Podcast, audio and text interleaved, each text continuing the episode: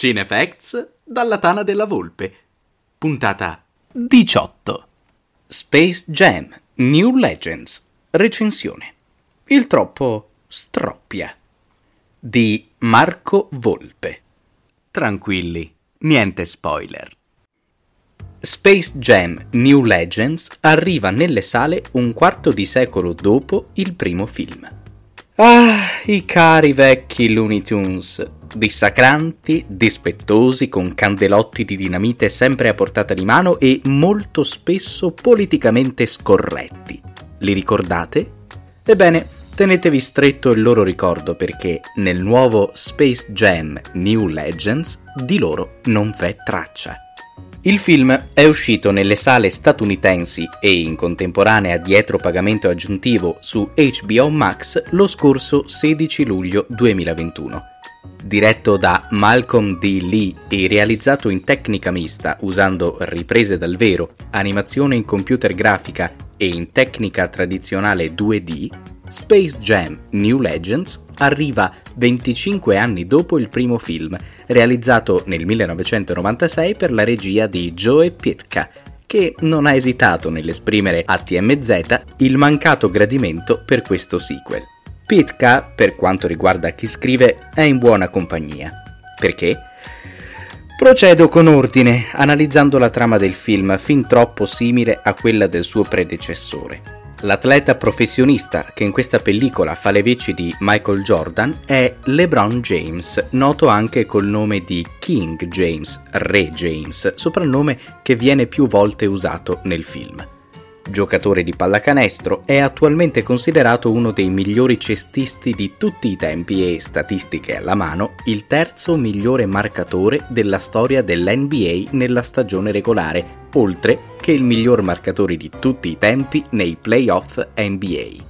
Per riappacificare il rapporto con il figlio Dom, interpretato da Cedric Joe, a seguito di una discussione familiare, LeBron invita il figliolo a seguirlo negli studi della Warner Bros., dove è stato convocato per la presentazione esclusiva di un nuovo progetto tecnologico. Il giovane Dom accetta di buon grado, egli infatti ha progettato e creato da zero un videogioco e il suo sogno è quello di inseguire questa strada nella speranza di riuscire a pubblicarlo e non, come vorrebbe il padre, quella della pallacanestro. Alla Warner, tramite una presentazione multimediale, conosciamo meglio le potenzialità del villain del film, già visto qualche scena prima. Al G Ritmo, ossia il malvagio algoritmo computerizzato, interpretato da Don Cheadle, alle dipendenze della Major.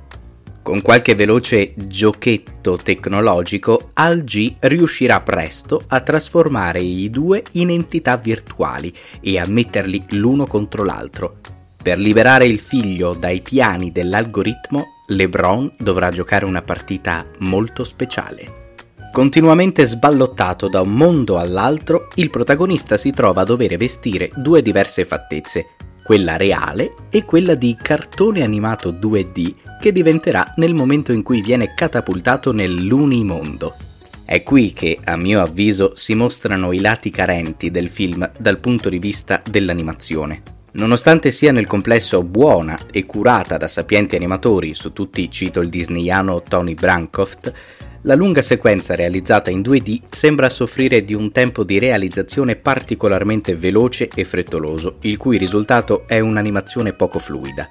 Nell'unimondo i colori sono estremamente saturi, con ombreggiature un po' posticce che sembrano essere state inserite per sopperire a una mancanza di tridimensionalità dei personaggi secondo me non erano necessarie perché nel mondo dei cartoon non c'è bisogno di una eccessiva tridimensionalità. La cosa rende immediatamente il tutto più realistico, ma cosa c'è di realistico in un mondo dissacrante come è, o dovrebbe essere, quello dei Looney Tunes? Il problema principale delle scene di Space Jam New Legends ambientate nell'unimondo, però, non è tanto l'animazione che, pur dimostrandosi a tratti sorprendentemente inferiore a quella del primo Space Jam, realizzato, lo ripeto, con tecnologie vecchie di 25 anni, può comunque funzionare in maniera sufficiente nell'insieme, ma è forse la scrittura. In tutta questa prima parte ci sono una marea di situazioni estremamente citazionistiche che risultano però fini a loro stesse. Le battute proposte non sono riuscite nemmeno a farmi sorridere e i momenti che dovrebbero risultare buffoneschi non li ho trovati affatto comici. Appare inoltre evidente come ci siano contesti mutuati da altri prodotti non tipicamente warneriani, il vero Bugs Bunny avrebbe davvero sofferto a starsene da solo? Io credo che non sarebbe mai andato alla ricerca di tutto il gruppo lunatico per ricomporre un senso di famiglia tipicamente disneyano. Quella è semmai un'azione che avrebbe potuto fare Kermit la rana del Muppet Show, così come per l'appunto accade in I Muppet alla conquista di Broadway del 1984 di Frank Oz e anche nei I Muppet di James Bobbin del 2011. Per chiudere con la parte sull'animazione tradizionale, però, devo ammettere che ci sono dei rari momenti in cui le espressività dei Looney funzionano. Sicuramente la realizzazione della nuova serie televisiva dei Looney Tunes Cartoon è stata una buona palestra per gli animatori. Se però nelle sequenze in animazione tradizionale qualche lontano barlume di un aspetto positivo c'è, in quelle realizzate in CGI è a mio avviso da cestinare pressoché tutto. Forse andrò controcorrente, ma personalmente trovo che quei brutti pupazzoni siano stati davvero mal concepiti e realizzati. Sembra chiaro l'intento dei realizzatori di volere proporre a tutti i costi un'animazione verosimilmente credibile in un contesto di interazione con gli umani, ma il risultato finale è quasi spaventoso e ne risentono specialmente alcuni personaggi su tutti i due conigli, Lola e Bugs Bunny. La realizzazione delle loro pellicce è oltremodo finta e poco armonica nei movimenti, con particolare riferimento alle espressioni facciali. I personaggi che non hanno una vera e propria pelliccia, come Porky Pig, il maialino o il canarino Titti, risultano invece più fluidi e visivamente gradevoli. Confrontandomi con l'amico Andrew Marini del sito L'Universe, che quando si parla di animazione Warner non posso fare a meno di interpellare, ho capito che il problema di tutto è alla base. L'idea di avere i Looney Tunes in animazione tradizionale, ma che diventano digitali non appena entrano in contatto con James, non ha senso sarebbero dovuti rimanere in animazione tradizionale per tutto il film e anzi avrebbe dovuto essere quella la forza della pellicola, come fu per il primo capitolo. In un mondo di CGI che interagisce con quello live action, che gusto c'è? Non è forse una cosa che dai film di Garfield a quello dei Puffi, passando per Scooby-Doo, abbiamo già visto centinaia di volte? Ci sono inoltre dei deficit di sceneggiatura che riguardano tutti i luni. Potrebbero tranquillamente non essere loro, essendo in definitiva inutili ai fini della trama e assolutamente poco presenti nel minutaggio generale del film che con i suoi 115 minuti è fin troppo lungo per ciò che propone. Le loro caratteristiche essenziali mancano. Daffy Duck non è il papero avido e arrivista che aveva delineato Chuck Jones, le battute del ciarliero Foghorn Leghorn si contano sulle dita di una mano. Taddeo non brandisce alcun fucile e non caccia nulla. Silvestro cerca forse in una sola occasione di mangiarsi il povero Titti e per quasi l'intera durata del film tutti i personaggi si comportano come personaggi qualsiasi. Ma non era un film quei Looney Tunes? Per niente aiutati da tempi comici inesistenti, i personaggi risultano fuori parte e tutto il contesto non ha solide fondamenta su cui posarsi. Sembra tutto sviluppato soltanto attorno all'idea di promuovere l'universo Warner da un lato e l'atleta protagonista dall'altro, con un citazionismo superfluo e sovrabbondante.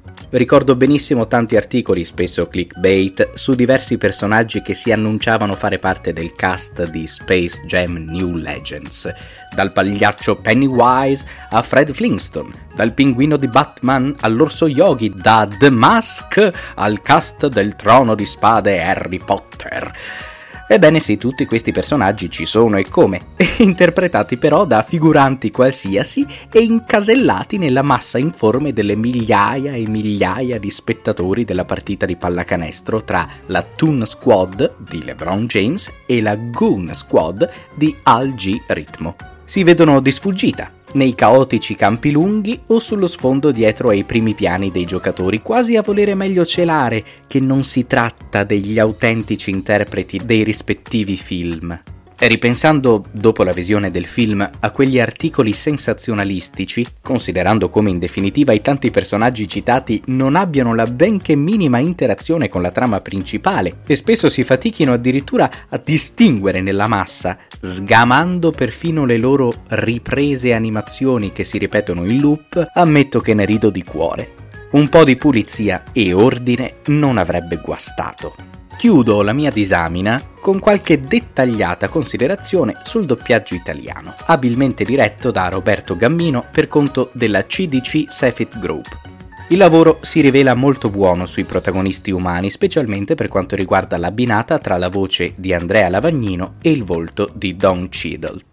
L'interpretazione di Gabriele Sabatini su LeBron James è in alcuni rari casi caricata, probabilmente per sopperire a mancanze dell'originale, dove l'atleta non spicca certo per le doti attoriali, come successe 25 anni fa con l'ottimo binomio fra Michael Jordan e Massimo Corvo.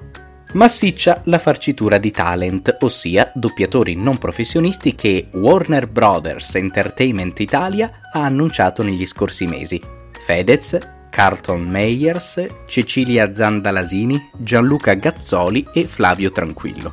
Ad eccezione degli ultimi due che doppiano i cronisti, interpretati nella versione originale rispettivamente da Lil Rel Hoverby e Hernie Johnson Jr., gli altri talent sono distribuiti su alcuni giocatori della Goon Squad. Tutti tradiscono la loro incertezza al microfono e probabilmente, nonostante le parti di molti siano risicate, il lavoro più riuscito è quello di Fedez. Simona Ventura, che nel primo film ha donato la voce a Lola Bunny, è in questo caso sostituita da un'ottima professionista che doppia il personaggio già da qualche tempo, Deborah Ciccorelli. In originale la coniglia ha la voce di Zendaya. Lodevole il fatto che per le brevi clip proposte dai film Casablanca e Austin Powers si siano utilizzate le piste sonore italiane d'epoca e anche le citazioni di altri titoli come Mad Max Fury Road riprendono i giusti riferimenti italiani. Il grosso deficit dell'edizione italiana sono proprio i Looney Tunes, che presentano oramai il consolidato nuovo cast partito dalla serie televisiva The Looney Tunes Show.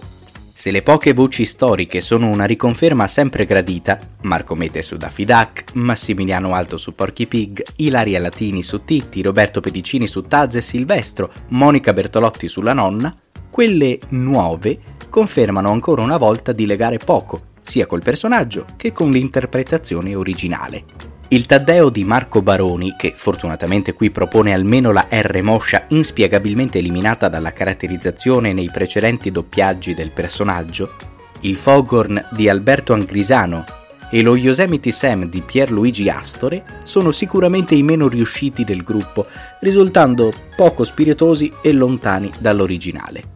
Davide Garbolino su Bugs Bunny è sicuramente più a suo agio di qualche tempo fa, ma non ha ancora piena padronanza del personaggio e spesso, quando urla, diventa in qualche modo afono, perdendo la caratterizzazione e rivelando che con Bugs Bunny c'entra pochino. La voce originale di Bugs Bunny, tanto quella dello storico Mel Blanc quanto quella dell'attuale Jeff Bergman, è leggermente più nasale e cinica, come era quella che per tanti anni gli ha ottimamente offerto l'inarrivabile Massimo Giuliani. In tal senso è un peccato non risentire il dolce Neri Marcoré su Marvin il Marziano, in questa sede di nuovo sostituito da Mino Caprio, il quale risulta sicuramente bravo, ma anch'egli discostandosi leggermente da quella che è la timbrica originale del personaggio, più ingolata e meno di testa. In generale però, essendo questo un prodotto cinematografico, è chiaro che tutti hanno fatto del proprio meglio rispetto al disimpegnato doppiaggio delle serie televisive animate. Anche al netto dei piccoli difetti di qui sopra, l'edizione italiana è da me promossa con voti molto alti. Peccato solo che la materia su cui abbiano operato i nostri doppiatori non sia delle migliori già in origine. In chiusura resta ancora qualche interrogativo. Che fine hanno fatto tutti i luni minori come la strega Hazel, Claude il gatto, i gangster Rocky e Maxi, il cane da cortile, Vicky Buzzard e tantissimi altri di cui in questo film non si è vista nemmeno una lontana sagoma? Ultima, ma non meno importante domanda irrisolta è perché il film si chiama Space Jam New Legends se questa volta lo spazio non ha niente a che fare con la trama. Personalmente mi sento di bocciare il film su tutti i fronti. Space Jam New Legends è un grosso calderone in cui Warner ha tentato di infilare i propri prodotti con citazionismo forzato al solo scopo di alzare l'indice delle vendite di merchandising e di fare staccare qualche biglietto in più al cinema, puntando sull'effetto nostalgia. È un film con pochi Looney Tunes, ma senza gli autentici Looney Tunes. Space Jam New Legends è soprattutto un film con una colonna sonora anonima. Il confronto con il suo predecessore è veramente impietoso e troppe scene si sviluppano soltanto attorno a un'enorme caciara, come quasi tutte quelle del secondo e terzo atto durante la partita, che non dà modo di distinguere chiaramente gli eventi o di entrare in un rapporto empatico coi personaggi, umani e non. Space Jam New Legends è semplicemente troppo caotico e Cacciarone quasi nulla di più. Peccato. Ti è piaciuto questo articolo? Sappi che è il risultato di tanto impegno, profuso nel portarti contenuti verificati e approfonditi, come meriti. Se vuoi supportare il nostro lavoro, perché non provi a entrare a far parte degli amici di cinefacts.it? Diventa sostenitore.